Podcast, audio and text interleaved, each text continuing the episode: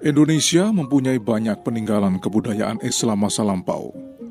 Di antaranya adalah berupa masjid-masjid tua yang terdapat di hampir setiap pelosok Nusantara. Saya sudah mengunjungi Demak dan mendapatkan fakta serta cerita menarik tentang sejarah Masjid Demak serta sosok Sunan Kalijogo.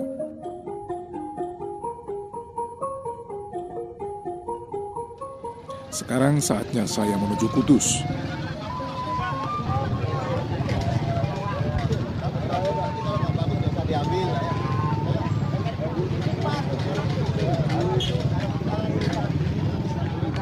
Di kota ini saya mengunjungi salah satu masjid tua, yakni Masjid Al-Aqsa.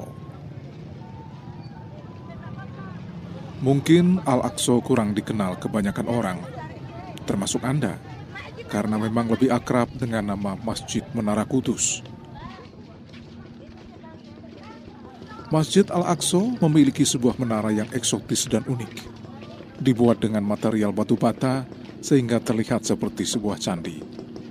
Inilah yang menyebabkan orang lebih senang menyebutnya dengan Masjid Menara Kudus.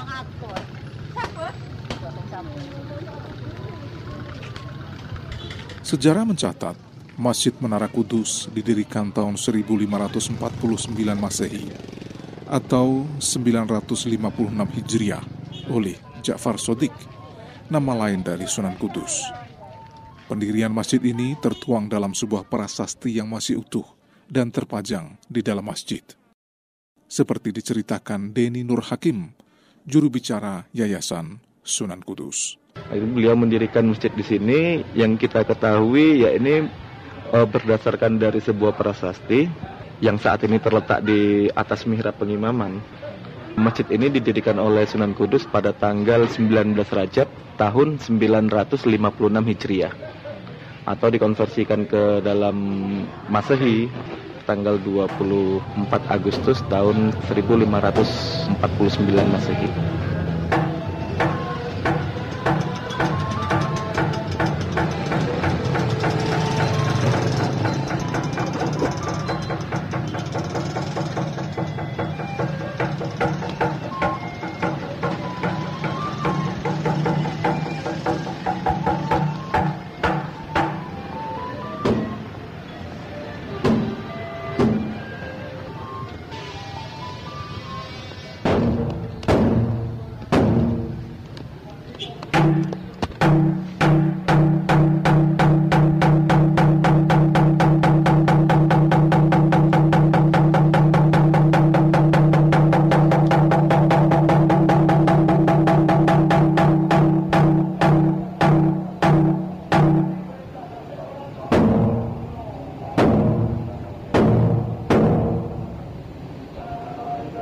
Pendirian Masjid Al-Aqsa di Kudus dibuktikan dengan pembuatan prasasti berbahasa Arab oleh Sunan Kudus yang isinya menerangkan empat hal, yaitu pendirian masjid oleh Ja'far Sodik, nama Masjid Al-Aqsa, dan daerah di sekitarnya yang sebelumnya bernama Tajuk, kemudian dinamakan Al-Quds, sehingga nama Kudus berasal dari Al-Quds yang artinya suci kita ketahui dari sebuah dalam sebuah prasasti tersebut yang isinya ada empat poin penting.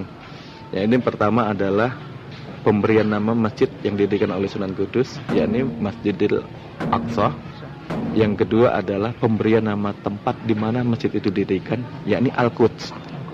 Dan yang ketiga yakni tanggal pendirian yang tadi yang sudah saya sebutkan, tahun tanggal 19 Rajab 956 Hijriah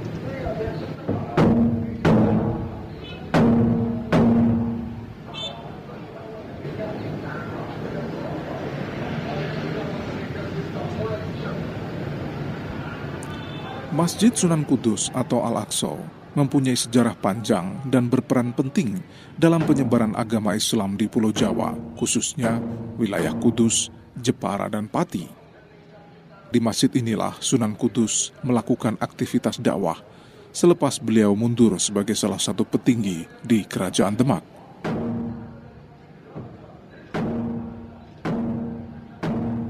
Masjid Al-Aqsa telah mengalami beberapa kali renovasi dari zaman ke zaman, sehingga bentuknya telah berubah total. Berawal dari sebuah masjid kecil, renovasi terus dilakukan beberapa kali.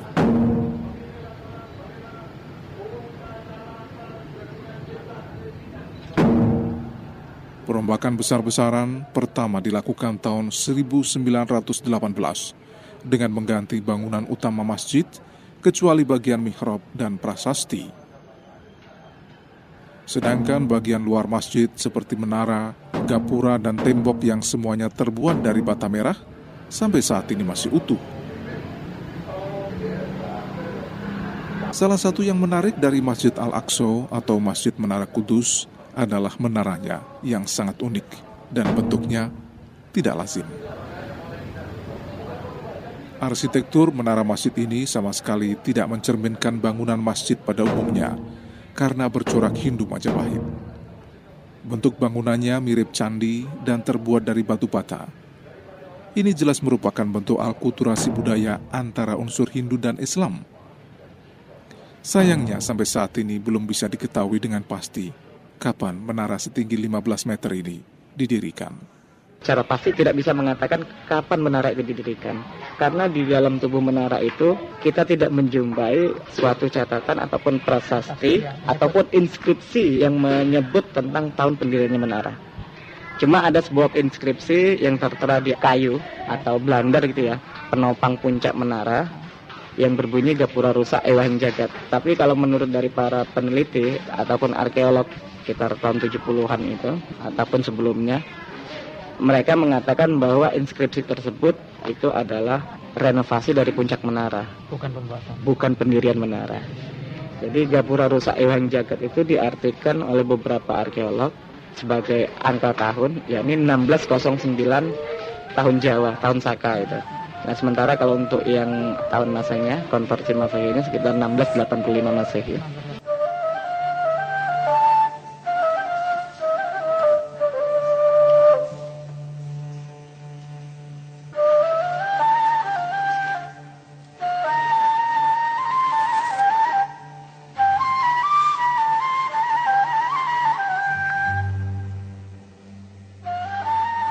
Itu tadi penjelasan pemerhati sejarah Islam Rizal Kusumawardana. Kandidat doktor di bidang arkeologi di Universitas Gajah Mada ini juga mengatakan para sejarawan lebih condong bahwa menara ini dibangun oleh Sunan Kudus karena tata letak menara yang menghadap ke barat atau menghadap kiblat. Hal itu tentu berbeda dengan candi Hindu yang semuanya dibangun menghadap ke gunung. Karena para penganut agama Hindu pada waktu itu meyakini gunung adalah tempat atau lokasi keramat karena tempat bersemayamnya para dewa. Padahal gunung terdekat di Kudus, yakni Gunung Muria, terletak di sebelah utara kota Kudus. Fakta lain bahwa Menara Kudus dibangun oleh Sunan Kudus adalah tidak ditemukannya arca dan ukiran pada menara ini, yang biasanya banyak ditemui di setiap candi Hindu. Masyarakat Kudus sekitar masjid komplek masjid ini hmm. pada khususnya itu mereka meyakini bahwa menara itu didirikan oleh Sunan Kudus. Hmm. Dari mana mereka meyakini? Karena pertama dari tata letak menara. Ya. Tata letak menara itu tangganya dari arah barat.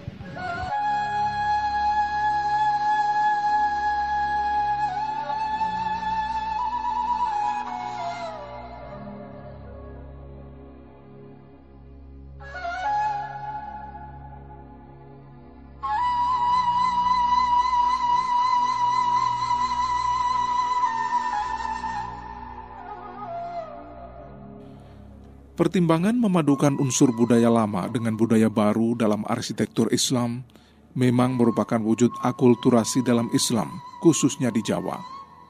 Menara Kudus merupakan salah satu pembauran kebudayaan Hindu dan Islam.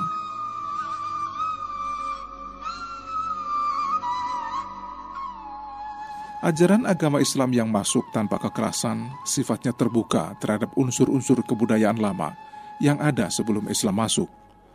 Karena itulah wujud arsitektur Islam, khususnya arsitektur masjid di Indonesia, banyak dipengaruhi oleh faktor sejarah, latar belakang kebudayaan daerah, serta adat istiadat masyarakat setempat. Dan Masjid Al-Aqsa atau Masjid Menara Kudus adalah wujud dari akulturasi yang terjadi ratusan tahun lalu.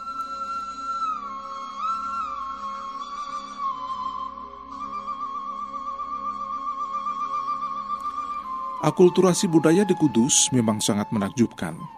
Bahkan sampai saat ini masih bisa kita lihat dan rasakan. Salah satu contoh adalah larangan menyembelih sapi.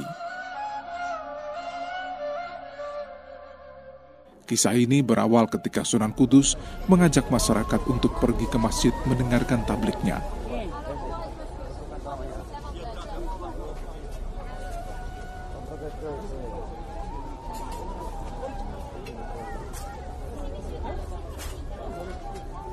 Waktu itu Sunan Kudus sengaja menambatkan sapinya di halaman masjid.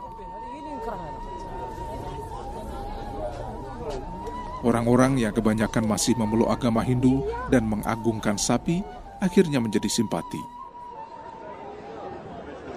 Apalagi setelah mereka mendengar penjelasan Sunan Kudus tentang surat Al-Baqarah yang berarti sapi betina. Sejak saat itu, sebagian besar masyarakat Kudus menolak untuk menyembelih sapi. Sukoco, pemerhati sejarah dan penulis buku Sejarah Kudus penyembelian sapi itu sampai sekarang menurut pengamatan saya tidak dilakukan oleh masyarakat yang kudus asli. Jadi kalau di kudus ini ada daging sapi, entah itu untuk untuk sate atau untuk apa pesta apa, itu membelinya dari daerah lain.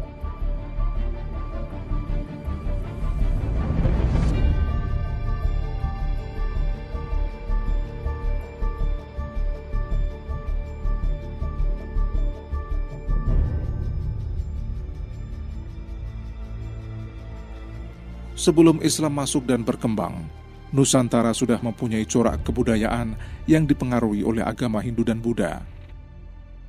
Dengan masuknya agama Islam, Nusantara kembali mengalami proses akulturasi budaya karena percampuran bangsa-bangsa yang saling mempengaruhi dan melahirkan kebudayaan baru, yaitu kebudayaan Islam Nusantara. Masuknya Islam tidak berarti kebudayaan Hindu dan Buddha hilang. Fakta sejarah memberikan gambaran kepada kita bahwa Islam hadir ke Nusantara tidak dengan penumbangan kekuasaan, agresi militer, atau upaya pemaksaan lainnya, namun melalui jalan damai, yaitu akulturasi budaya. Dengan cara yang sangat santun, Wali Songo menginisiasi pencerdasan dan pembangunan masyarakat secara kultural. Dan dari sanalah penyebaran Islam dilakukan.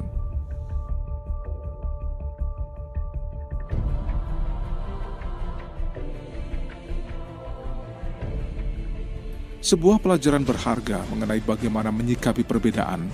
Bahkan kita melihat bagaimana wayang yang berasal dari ajaran animisme dan sangat kontras dengan ajaran Islam malah digunakan sebagai sarana untuk menyebarkan Islam setelah dilakukan modifikasi.